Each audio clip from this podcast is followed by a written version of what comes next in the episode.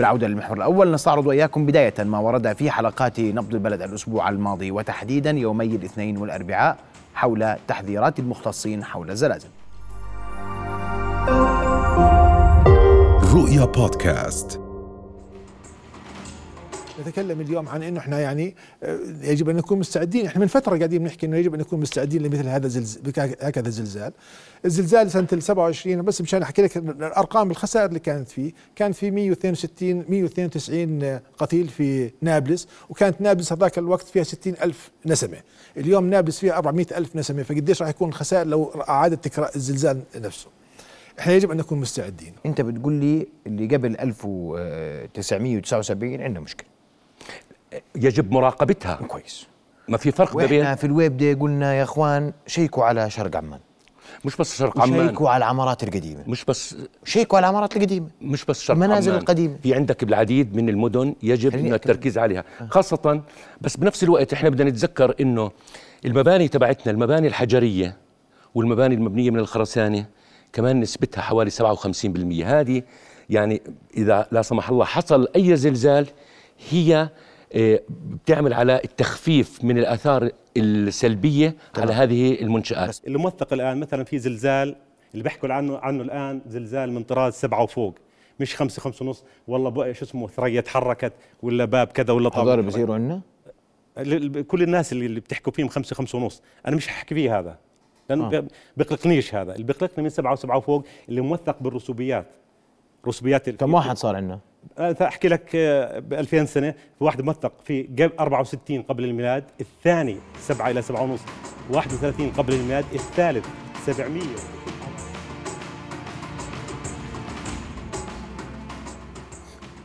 الأزمات عندما تقع يتشكل خطاب إعلامي موازي لإدارة المشهد، والهدف البث الإيجابي للوقوف في وجه الأزمة، ولا ضير أن يتم تسليط الضوء على التقصير إن وجد لتعديل المسار. هذا في حال الأزمات. أما قبل وقوع الأزمات فالحديث يكون تحذيري بحت مكاشف، يسلط الضوء على السلبيات ويعظمها تجنبا لوقوع الحدث الأسوأ. المكاشفة والوضوح أساس الوصول لبر الأمان وأساس دور الإعلام.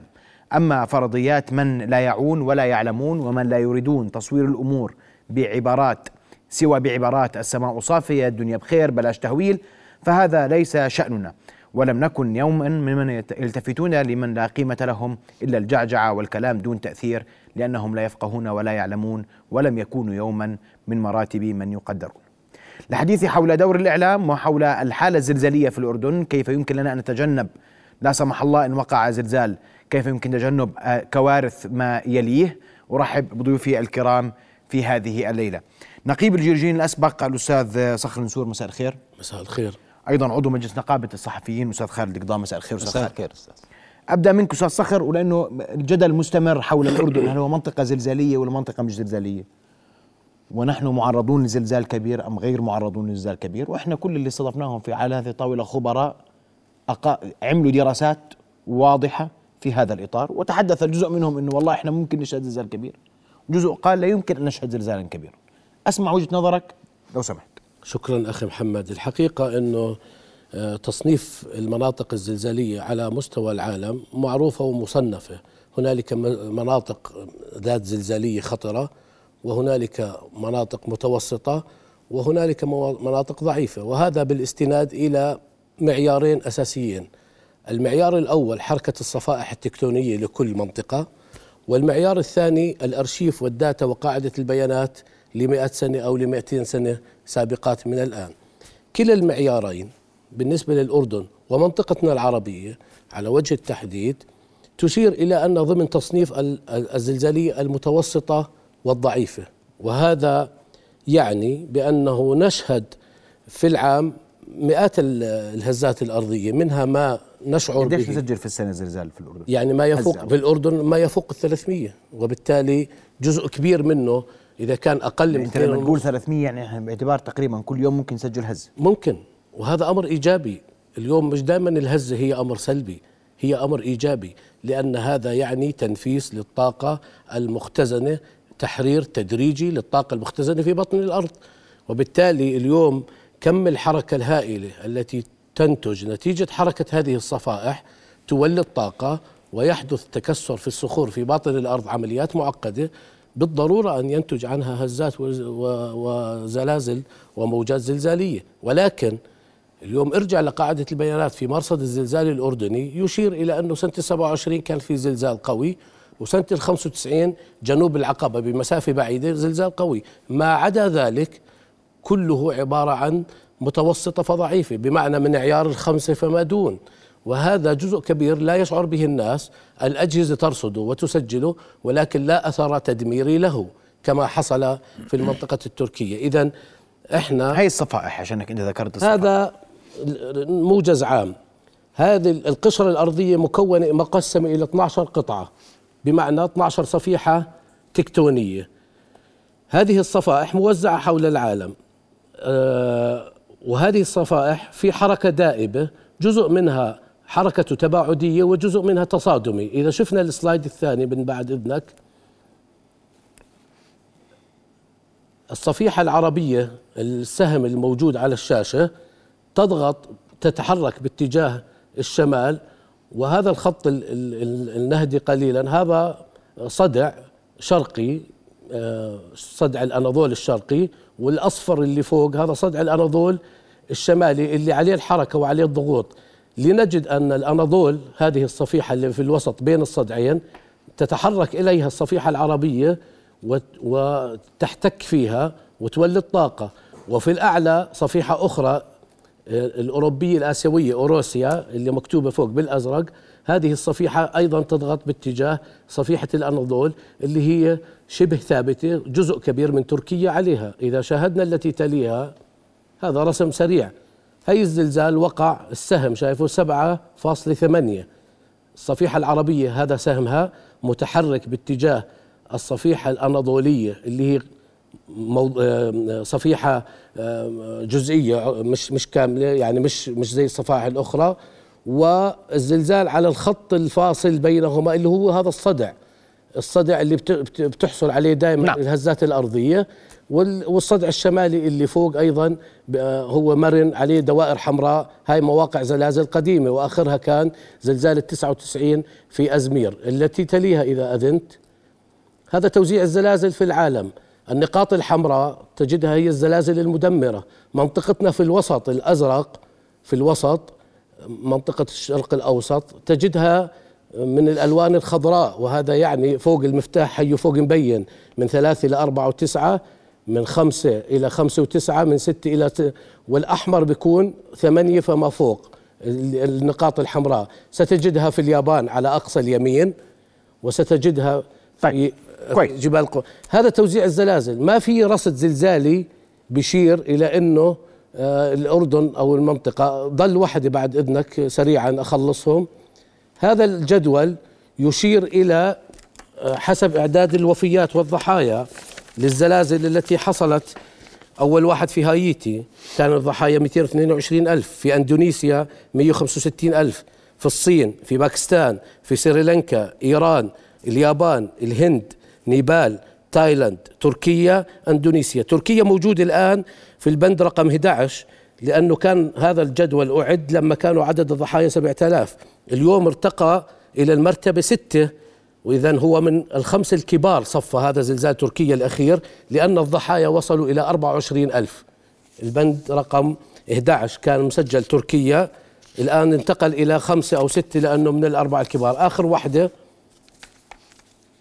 آخر سلايد بعد إذنك، البعد هذه يعني هذا هي وضح يوضح صدع شرق الأناضول أخي محمد، والصفيحة العربية كيف تطلع، وهي الزلازل اللي تحد اللي حدثت في تركيا من واحد إلى ثمانية حسب السنوات، بلش بتسعة وتسعين وانتهينا بثلاثة وعشرين. إذا بتلاحظ النقاط الحمراء، هذه النقاط الحمراء هي بؤر الزلازل، ستجدها على الصدع الفاصل بين الصفيحة العربية وصفيحة الأناضول، وفي الأعلى فوق بين الصفيحة الأوراسية وصفيحة الأناضول. هذا هذا علم، يعني هذا هذا ما هو ما انت حكيت حركة صفائح. أسألك في العلم كمان، هناك من يتحدث عن حفرة الانهدام والزلازل اللي حدثت في المنطقة سابقا، وشواهد نعم. تاريخية موجودة في الأردن على وقوع زلازل. نعم راح أسألك فيها. وهنا أستاذ خالد، دائما ما البعض يرى في التغطيات كيف كيف يتم التغطية الإعلامية، كيف نتحدث عن الزلازل، وإحنا يعني يا بنهول يا بنوعي. نعم. وهنا في فرق بسيط بين التهويل والتوعية. نعم. رأيك إعلاميا دور الإعلام ما, ما قبل الأزمة وليس في الأزمة. يا مساء الخير أستاذ محمد، مساء الخير أستاذ صخر. شوف، دام دور الإعلام بيكون هو نشر الحقائق أولا بأول، ودور وسائل الإعلام هي نشر حوار عام على مختلف الشبكات مستندة إلى معلومات، حقائق، أرقام، بيانات تصدر من خبراء مختصين. نعم. وتكون بعيدا كل البعد عن التجاذبات السياسية، وهذا إشي مهم.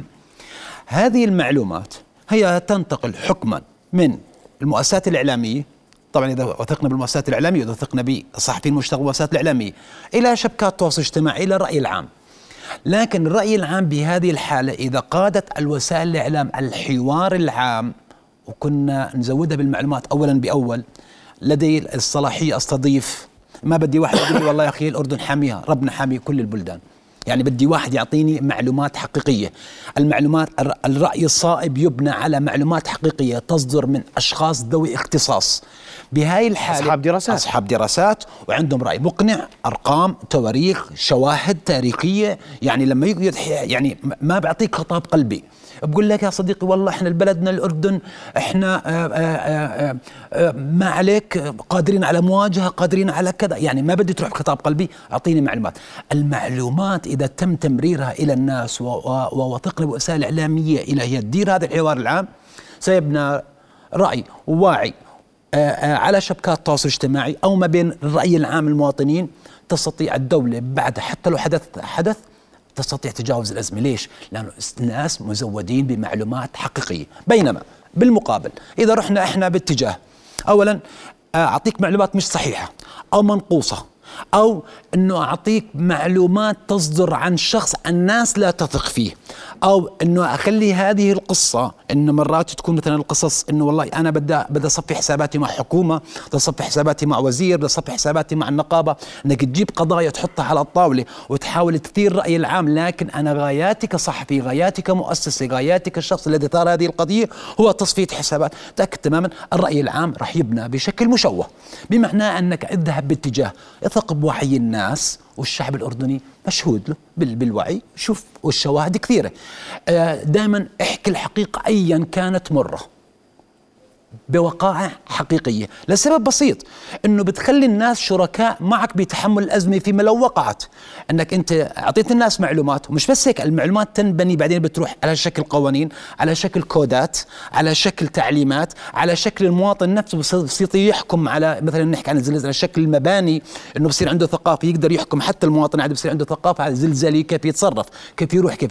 هذه وسائل الإعلام تقدر تبنيها. أنا مش مع التخدير على الإطلاق، ولا مش مع التهويل لتصفية حسابات. أنا معي ذكر الحقائق كاملة، جميل جدا، بتوقيتها الصحيح، لكن من الشخص الذي يثق فيه الناس. جميل. أستاذ صخر، حفرة الانهدام كان كل الحديث أن هذه الحفرة هاي منطقة زلزالية، وعندنا زلزال أريحة المسجل والمذكور مؤخرا، والخبراء بيقول لك على مدى أربعة عشر ألف سنة إذا درسنا الصخور والرواسب والشواهد الموجودة في الأردن تشير إلى أن الأردن كان منطقة زلزالية و قد نشهد زلزالا كبيرا. هذا أمر ما حدا بيقدر يحكمه أصلا. ما قلنا بكرة ولا قلنا زي المنتشر عبر الشائعات على مواقع التواصل الاجتماعي وعبر تطبيقات المواقع التواصل الاجتماعي ستة المساء وثمانية المساء. لكن نقول هل الأردن معرض لزلازل أم غير معرض، وإحنا في من أو خلينا نقعد ونرتاح. تفضل. شكرا. إذا بالإمكان الإخوان يعرضون السلايد رقم تسعة. تصديقا لكلام الأستاذ خالد، جئت بالأرقام والخرائط والدلائل، وبالتالي هو ليس حديث قلبي، هو حديث. اليوم احنا هذه خريطة الأردن تبين الصدوع اللي موجودة في كافة مساحة المملكة الأردنية، والتي أعدتها سلطة المصادر الطبيعية سابقا. الصدع الرئيسي والمشهور والممتد العابر للدول هو صدع البحر الميت التحويلي عند اللون الأزرق في حفرة الانهدام، من جنوب تركيا إلى إلى أقصى الجنوب. وبالتالي هذا الصدع المتحرك، صدع البحر الميت التحويلي، هو نتيجة وجود الأردن على الصفيحة العربية ووجود فلسطين على صفيحة اسمها صفيحة سيناء فلسطين. هاتان الصفيحتان تتحركان إلى الشمال بحركة تباعدية، السلايد الأول قلت لك في بعض الصفائح تتصادم. نعم. إحنا عندنا حركة تباعدية وهذا علم مثبت من من من آلاف السنين. إذن إحنا عندنا حركة الصفائح حركة تباعدية وليست تصادمية، بالضرورة أن ينتج عن ذلك زلازل متوسطة وضعيفة، وهذا أكبر برهان ودليل على أننا نصنف من الذات من المنطقة ذات الزلزالية المتوسطة إحنا والضعيفة. إحنا ما عندنا تصادم، عندنا تباعد. تباعد. طيب. نعم. عندنا صورة أخرى بتحكي على الزلازل اللي شهدتها المؤمنين عشان نكون كمان واقعيين. السلايد الذي يليه رقم عشرة يشير إلى الزلازل من ألف وتسعمية لل ألفين وخمسة. هنا بنقدم حقائق. تمام؟ نعم. في المفتاح تحت إذا بنتبهوا الإخوة المشاهدين التصنيف من اثنين وأربعة إلى ثلاثة، من صفر لاثنين وأربعة، من اثنين وأربعة إلى ثلاثة حسب حجم الدائرة. الدائرة الصغيرة تشير إلى أنه زلزال صغير، وكلما كبرت الدائرة تشير إلى أنه زلزال كبير. إذا بتنتبه أقصى أسفل الصورة أخيرا تجد أنه زلازل باللون الأحمر وكبيرة، هاي خارج الأردن، هاي خارج حدود الأردن، ولكنها على ذات الصدع. إذا بتنتبه لباقي خارطة الأردن على باتجاه الشرق ما في نقاط ضئيلة، وإحنا بنحكي على مئة سنة، بنحكي على مئة سنة ضئيلة، وبالتالي الحافة الغربية المطلة على حفرة الانهدام نحن نقول أنها منطقة حفرة الانهدام فيها حركة زلزالية. ولكن مش بس هنا ونقطة، شو وصفها هذه الحركة؟ هل هي نشطة، مدمرة، متوسطة، ضعيفة؟ ما في أوصاف بالعلم. شو التوصيف؟ التصنيف. التصنيف هي من المتوسط فالضعيف. إذا جمعت لكنها نشطة. إذا جمعت كل هالزلازل، إذا جمعتهم كلهم بتلاقيهم تسعين بالمية خمسة وتسعين بالمية دون الخمسة، وبالتالي هذا أمر إيجابي لتحرير الطاقة المختزنة نتيجة حركة هالصفيحتين. حركة تباعدية بده يتولد طاقة، كيف بده يتم التعبير عنها؟ يتم التعبير عنها، وهذا أمر إيجابي. إحنا لازم نكون ممتنين والحمد لله رب العالمين أن يحدث عنا يحدث بالسنة ألف زلزال من النوع المتوسط والخفيف لا يضير، وزلزال واحد بعد يقعد عشرين سنة زي ما حدث بالتسعة وتسعين بتركيا، واليوم ألفين وثلاثة وعشرين تسعة وتسعين راحوا في ضحايا بالآلاف، واليوم نحكي على أربعة وعشرين ألف. صحيح أنت صمدت فترة طويلة لكن إجاك زلزال واحد دمر كل الدنيا. وفي شغلة ثانية يجب أنه الناس ينتبهوا لها، مقياس الضرر مش بس قوة الزلزال وقت حدوثه، هذا الزلزال حدث فجرا والناس نيام، مكان حدوثه هل في كثافة سكانية ولا ما فيش؟ هذا أمر مهم. بس إحنا صدعنا على كثافة البنية البنية التحتية. صحيح ولا البنية التحتية صدعنا اللي ذكرت؟ طبعا عندنا كثافة سكانية من, يعني. من, من الشمال للجنوب. ولكن مرة أخرى أؤكد، وهذا مش من باب التخدير، هذا من باب قاعدة البيانات، وبالإمكان أي ناس يدخل على وزارة الطاقة بلاقي هاي قاعدة البيانات بأنه زلزاليتنا كلها ضمن المتوسط فالضعيف، وكذلك المنطقة العربية المجاورة. اليوم إحنا قدام واقع حال يشير إلى هذا الواقع الزلزالي، لكن استقاء المعلومة يجب أن يكون من مصدرها أو من الناس الاختصاص. هذا واحد. اثنين، هي مناسبة من خلالكم أخي محمد أن ندعو أن يكون في بحث. هذه الكوارث عابرة للقارات، عابرة للحدود، وبالتالي لابد أن نصل إلى مرحلة يكون مركز بحث علمي عربي، ويكون والأردن طول عمره بصدر المعرفة. ترى ليش ما نبادر في الأردن ونطرح هذا الموضوع؟ جميل. مركز إقليمي للحد من الخواطر، لأنه الزلزال اللي بصير بتركيا أثره في سوريا، وبالتالي إذا إحنا عملنا مركز إقليمي، عندنا مركز الأمن نفتخر فيه بضاهي أقوى المراكز في العالم، مركز الأمن وإدارة الأزمات، لماذا لا نطرح من خلال منظمات دولية أو الجامعة العربية أن يكون نواة لتعاون إقليمي عربي أو إقليمي للمنطقة لتأسيس مركز؟ هذا يعني هذا أمر إن شاء الله. إن شاء الله إحنا بنصير نصدر المعرفة. طيب أستاذ خالد، وبسؤال أخير اسمح لي، وأنا هنا يعني كيف كيف نميز اليوم في الإعلام بين ما ينشر وما لا ينشر؟ ما يتم الحديث، نحن بعيدون عن الأزمة. نعم. نشعر مع الأهل في سوريا ومع مع الأخوان في في تركيا، نشعر معهم، هاي حقيقة. لكن ماذا نملك كإعلام اليوم للداخل الأردني؟ عندما نتحدث، نحذر، نعطي تعليمات كيف يتم التعامل مع الزلازل، ليس من باب إخلاق الناس ولا تخويفهم، لكن من أجل التوعية. يعني شوف قصة مرات القانون مش ممكن يلاحقك ببعض ما تنشره، وخاصة على شبكات التواصل الاجتماعي، حتى المؤسسات الإعلامية ممكن المواقع الإلكترونية، لكن الأخلاق بتلاحقك. يعني إحنا شفنا مثلا حجم ال ال مرات ال الاعتداء على خصوصية الناس أو المتاجرة بمأساة الناس كانت واضحة بالأردن، مثلا في أحداث عمارة الويبدة. يعني أم فقدت ابنها، شو متتوقع تكون ردة فعلها؟ يعني يجي شخص يسألها والله شو شعورك لما فقدت ابنك، أو يصورها وهي حالة لما سمعت بالخبر. بدك تروح على الدائرة. هون بيجي دور الصحفي، ما هي القيمة الإخبارية من إجراء مقابلة مع أم فقدت ابنها؟ صفر.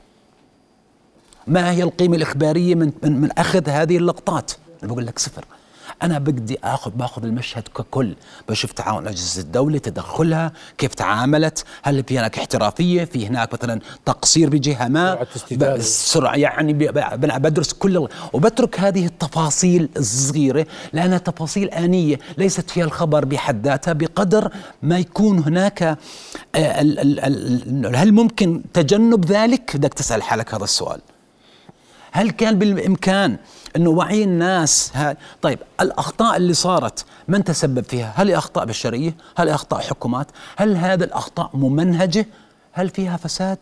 بدك تسأل حالك هاي الأسئلة. هذا دور الإعلام. طيب ماذا عملت الحكومة؟ احنا كنا وقفنا على قصة مثلا نحكي عن شيء مشابه، مثلا سقوط عمارة العمارة بالويبدة. سقطت العمارة وصار في ضحايا، الله بنترحم عليهم، وشفنا حجم المأساة وتعاظم الناس في محاولة احتواء ضحايا هاي. بعد هيك سكتنا. كمان الإعلام لازم يكمل، لازم الإعلام يروح بيقول لك ما هي الأماكن المشابهة، طيب ماذا غيرت أمانة عمان من القوانين، ماذا كانت كذا، هل أهلنا الناس اللي بيعملوا فحص المباني، هل أهلنا الناس؟ هون بيجي دور الإعلام أن يبقي هذه القضية حية، يبقي هذه القضية لها ارتدادات متعددة حتى يبقى المسؤول بيقول لك أنا تحت سلطة الإعلام، أنا نعم. براقب لما يعلم الإعلام. عشان هيك دائما بنروح بقول يا إخوان نحن نحتاج بالأردن زي ما بسووا الأجهزة الأمنية، بيعملوا لك تمرين وهمي لإخلاء عمارة مثلا أو لإخلاء مول، حادث مثلا نقول لك يفترض أنه في حريق، يفترض أي حادث. إحنا لازمنا كمان تمرين وهمي إعلامي أنه تعرضت البلد في نقطة من النظرات إلى حال كذا، هل نحن قادرين على تمرير المعلومات بشكل جيد؟ هل نحن قادرين على التعبئة العامة؟ هل الأشخاص بيطلع على الشاشة مؤهلين؟ هل الأشخاص بينطقوا بالمعلومات مؤهلين؟ هل أجهزتنا أو المؤسساتنا تستطيع تبحث استعدادها؟ راح تكتشف أنه إحنا نظريا مستعدين، لكن عند التطبيق العملي راح تكتشف كثير خلل. والله أنا ببعث إيميل لشخص هو رئيس تحرير بلاقيه مستقيل قبل أو نخلص قبل سنتين، بس اسمه أرقامه ما زالت عندي. نحن نحتاج حتى نكون في عمل تكاملي ما بين كل مؤسسات الدولة لا. والإعلام شريك وجزء من التنمية، أن نجري ما يسمى بالتمرين الوهمي الإعلامي لبحث قضايا الأزمات لا. وطريق تمرير المعلومات وتدفقها الحر للجمهور لا. على أساس أنها حق للناس وليست من من الحكومة أو من من يعطيها من الناطقين باسم الحكومة. شكرا لك جزيلا، شكرا أستاذ خالد القضاة، وأشكرك أيضا أستاذ الأناضول، شكرا لحضوركم. رؤيا بودكاست.